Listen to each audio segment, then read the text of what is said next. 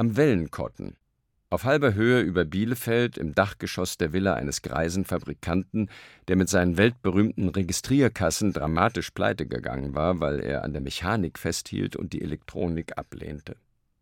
Zweieinhalb Jahre, von 1981 bis 1984, war Bielefeld ein guter Ort für eine junge Familie, erst mit einem, dann mit zwei Kindern.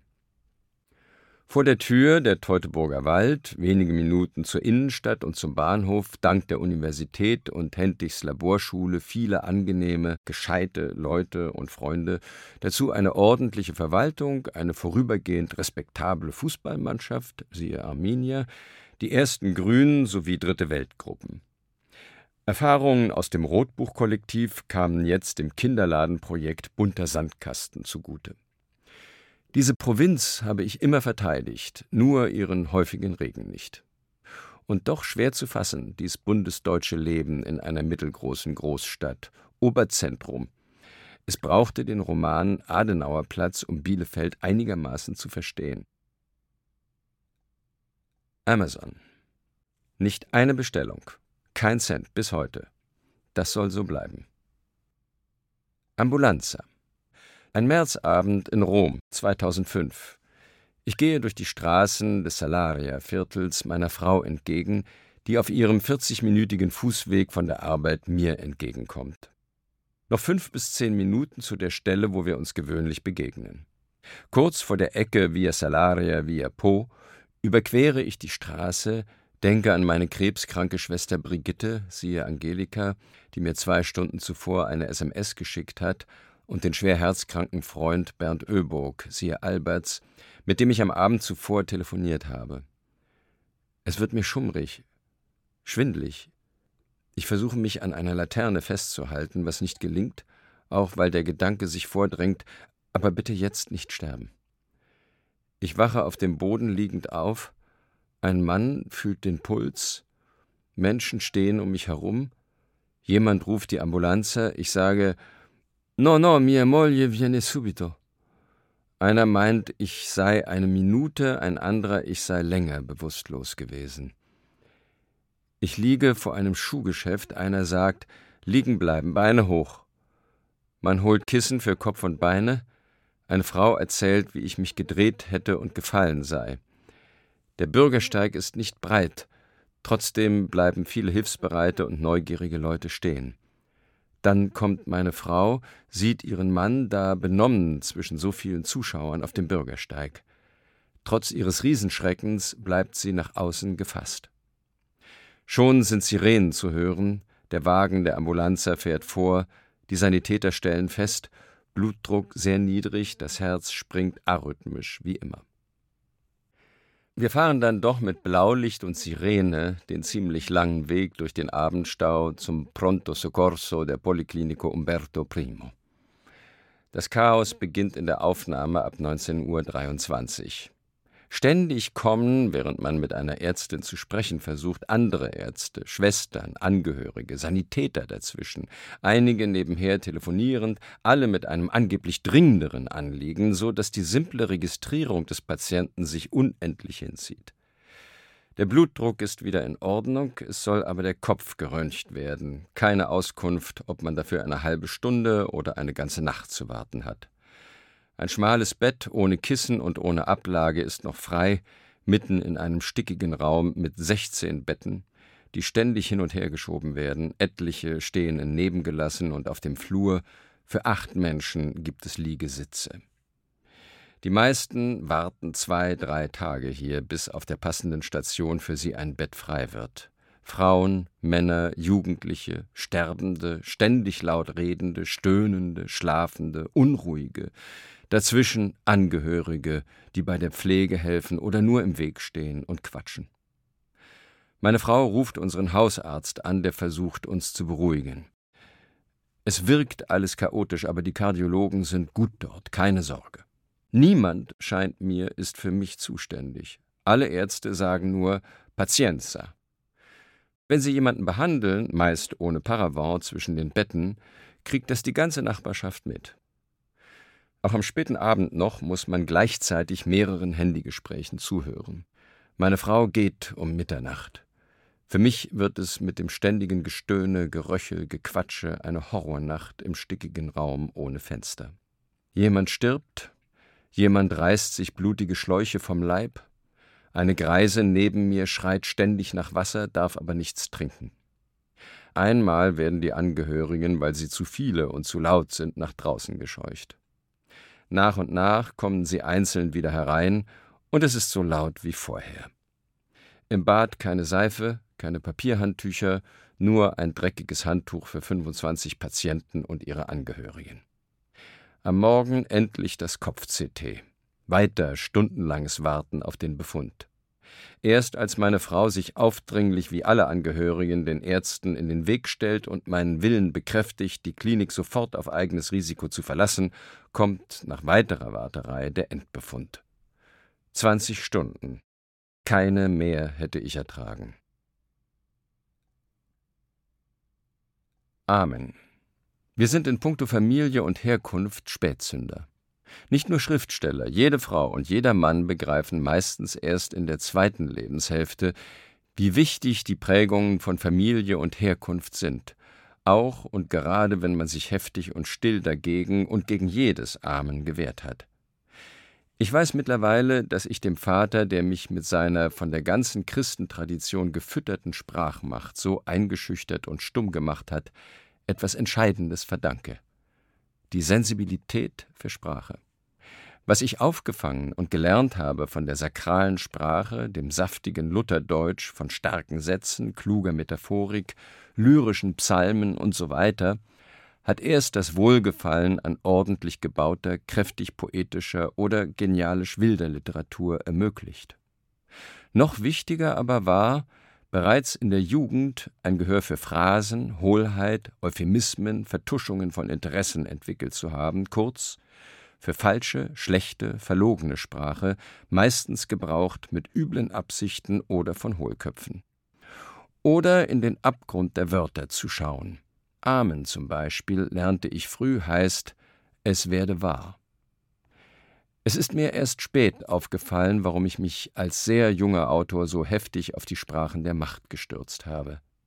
Da ich mit 23 und 29 noch nicht gegen die Eltern- und Kirchensprache rebellieren konnte, mussten wohl erst einmal in den Satiren Wir Unternehmer und unsere Siemenswelt die verlogenen Sprachen der Macht und der Wirtschaft aufgespießt werden und danach die Sprachen der Politik. Es brauchte erst die Reibungen am Dokumentarischen, bevor ich noch einmal zehn Jahre später zur Freiheit der Fiktion beim Romanschreiben fand, zur Entwicklung einer sogenannten eigenen Sprache. Erst mit ihr, mit dem eigenen Rhythmus, konnte ich dem Vater, den Eltern, dem Großvater mit Hilfe der autobiografischen Erzählungen Paroli bieten. Schon witzig, wie sich Kreise schließen oder sagen wir die Ellipsen.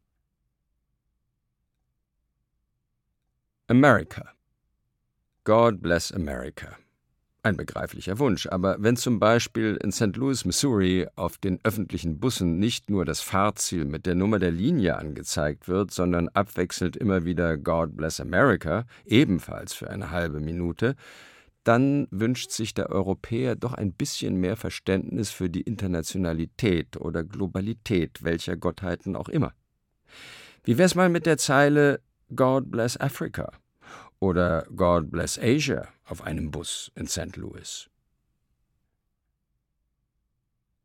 American Colony Einmal im berühmten American Colony Hotel, knapp im arabischen Viertel in Jerusalem, fünf Tage wie ein Edeljournalist verwöhnt und gefährdet, auf Kosten von Merian unterwegs für einen Beitrag im Jerusalem-Heft. 1995 über die judäische Wüste. Mit der 16-jährigen Tochter Mara im Auto über Asphalt und Sand durch das besetzte, damals relativ friedliche Westjordanland und abends im Luxushotel, ein neutraler Ort im arabischen Viertel, Gespräche mit Tom Segev, Mosche Zimmermann und anderen. Eine Ausnahmezeit, ein Ausnahmehotel, ein Ausnahmeort, auch der Artikel eine Ausnahme. Delius und die Wüste. American Library.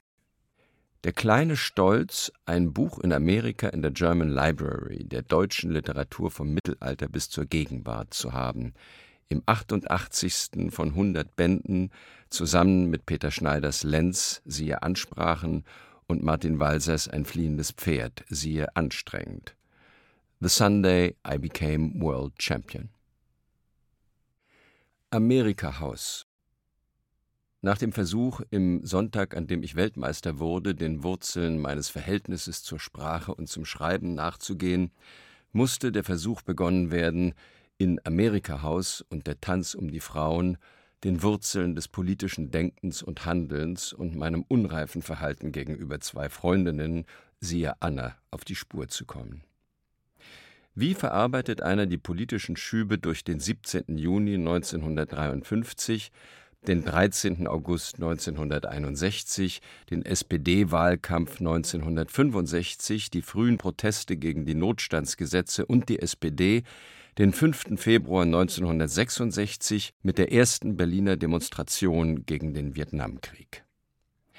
Ich konnte zum ersten Mal auf meine Kalender und Tagebücher zurückgreifen und im FU-Archiv gegenrecherchieren, was das Gedächtnis gespeichert hatte. Mit der Er-Form gelang ein wenig Abstand vom Ich und seinen Peinlichkeiten. Das Wichtigste war, erst im Lauf der Arbeit zu entdecken, wie sehr ich mich damals auf die Rolle als Beobachter einstellte. Siehe Alleinsein. Das Buch wurde, soweit ich das weiß, von vielen dogmatischen Anti-68ern ebenso abgelehnt wie von dogmatischen oder ex-dogmatischen 68ern. Marcel Reich-Ranitzky zog im literarischen Quartett ein treffendes Fazit. Alles Politische ist hier erotisch, alles Erotische ist hier politisch. Amerikaner 1945 Als die Amerikaner einmarschierten in Werder am 30. März 1945, blätterte ich in der Kinderbilderbibel.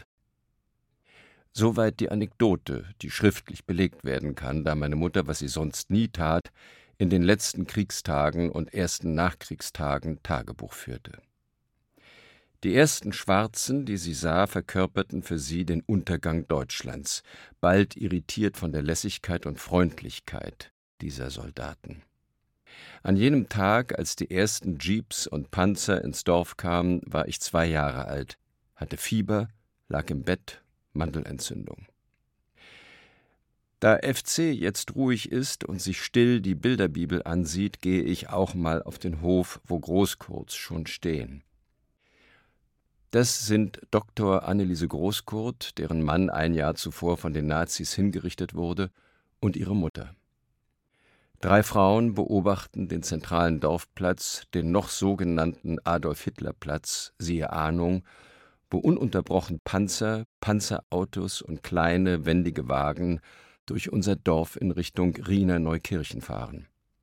Frau Dr. Großkurt weint und ihre Mutter sagt zu mir, hätten sie nicht ein Jahr früher kommen können, dann lebte mein Schwiegersohn noch. Ihr Gerede konnte ich nicht weiter anhören. Ich stellte mich abseits von ihnen. Da kamen auch mir die Tränen, aber wahrhaftig aus anderen Gründen. Armes Deutschland. All die Opfer, die die Menschen im Krieg bringen mussten eine Weile überlegt, die Geschichten der beiden jungen Frauen in einem Roman zu erzählen. Aber das wäre ein ständiges Vergleichen gewesen, bei dem Frau Großkurt besser weggekommen wäre. Jede der beiden brauchte ein eigenes Buch. Anneliese Großkurt, Mein Jahr als Mörder 2004, Ria Delius, Bildnis der Mutter als junge Frau 2006.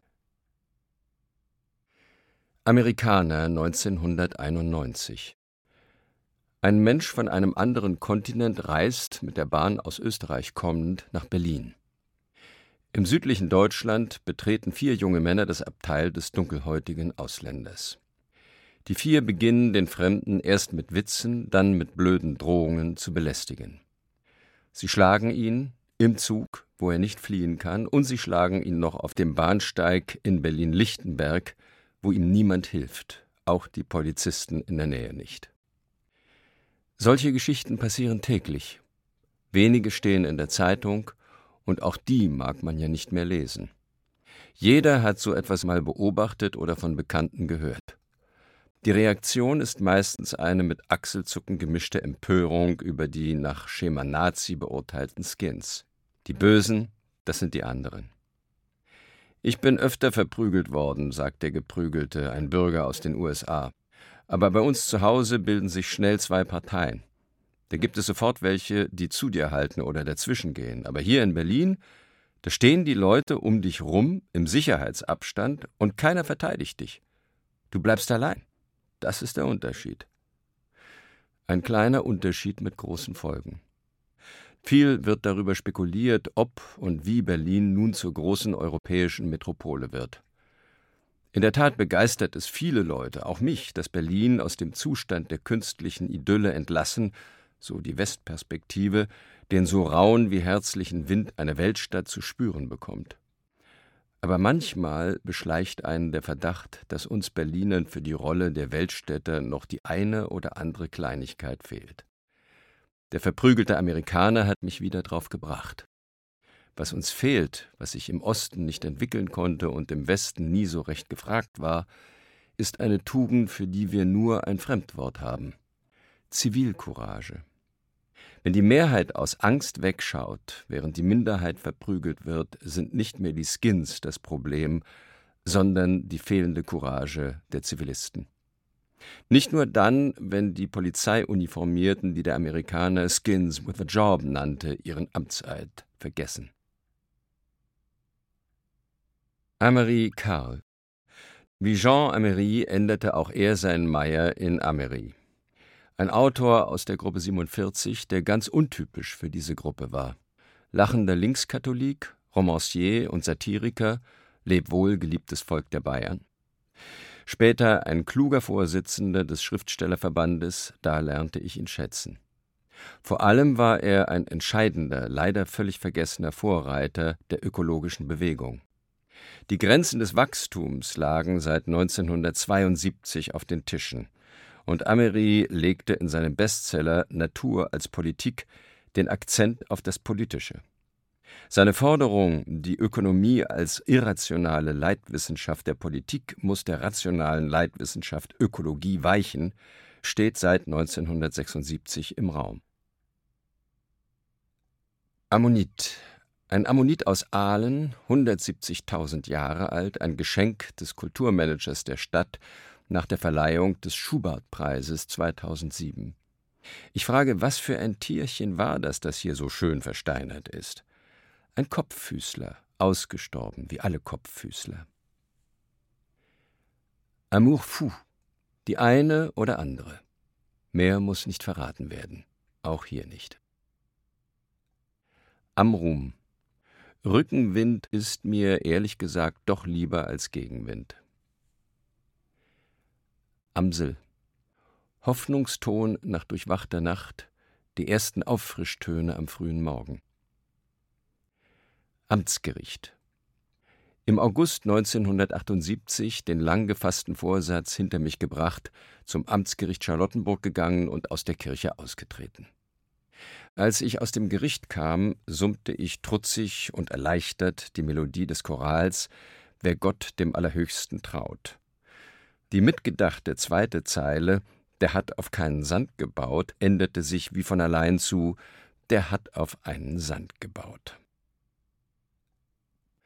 An Mickel 1968, als der Dichter und Freund Karl Mickel aus Ostberlin wieder einmal Ärger mit seinen Zensoren hatte und ich den studentenbewegungsfeindlichen regierenden Bürgermeister Schütz als Gegner ansah, entstand das Gedicht An Mickel.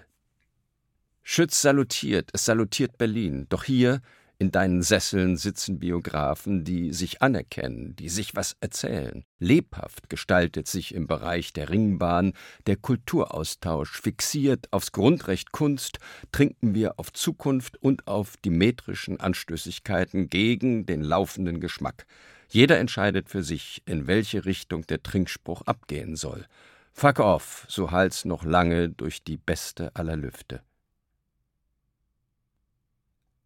Anagni. Eine Ohrfeige für den Papst in Anagni. Auch wenn es lange her war, 1303, und der Name des Papstes, Bonifatius VIII., mir noch nichts sagte, mit diesem Schiaffo wurde die Neugier auf die Geschichten hinter der römischen und der katholischen Geschichte geweckt.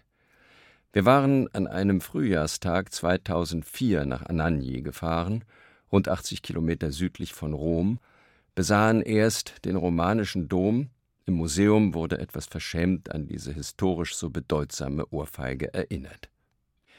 Der Papst, ein Caetani, von den Familien Conti und Colonna verfolgt und gefangen, habe seinen Nacken für einen Schwertstreich hingehalten, sei aber nur geohrfeigt worden von einem Herrn Colonna.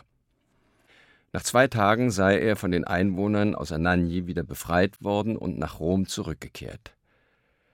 Eine rätselhafte, uralte und belanglose Geschichte ohne Lehre oder Witz, dachte ich zuerst. Doch schrieb ich zu Hause ins Notizbuch die Ohrfeige von Anagni, als wollte ich eine Erzählung, einen Roman darüber schreiben. Was wäre da alles zu holen? Bonifatius VIII. war ein PR-Genie. Er fand im Jahr 1300 das heilige Jahr. Der Ablass für Rompilger füllte die Kassen. Er machte die Kirche zur Marke. Er baute den Torre delle Milizie, noch heute in Rom unübersehbar, um sich vor den Kolonner zu schützen. Kaum schaut man bei einem Papst mal näher hin, Abgründe von Privatinteressen. Das ist nicht neu, aber die Details sind jedes Mal wieder unterhaltsam. Andere Päpste hatten ständig ihre Machtkämpfe mit den rivalisierenden Familien. Bonifaz führte richtige Kriege gegen sie. Wer für ihn kämpfte, bekam Ablass, wer gegen ihn die Exkommunikation. Das zentrale katholische Dogma Una Sancta, alle menschliche Kreatur sei dem römischen Papst unterworfen, stammt von diesem Räuber ein Jahr vor der Ohrfeige, war zuerst nur ein Mittel seiner Kriegskunst und diente seiner Besitz- und Herrschgier gegen die Kolonner. Die Ohrfeige am Ende eine symbolische Racheaktion einer anderen Raubritterfamilie, die auch gern den Papst gestellt hätte. Aber die Folge war sechs Jahre später die Spaltung der Kirche. Avignon. Dante, siehe Alighieri, steckte den achten Bonifaz deshalb in den achten Kreis der Hölle, verurteilte aber die Ohrfeige gegen einen Papst. Unerschöpfliches Anagni. Es war, als hätte die Ohrfeige mich geweckt. Schreib über Italien. Lass dich ein auf die Orte hier, auf Rom, auf dein Rom, auf Land, Leute und die Labyrinthe der Geschichte.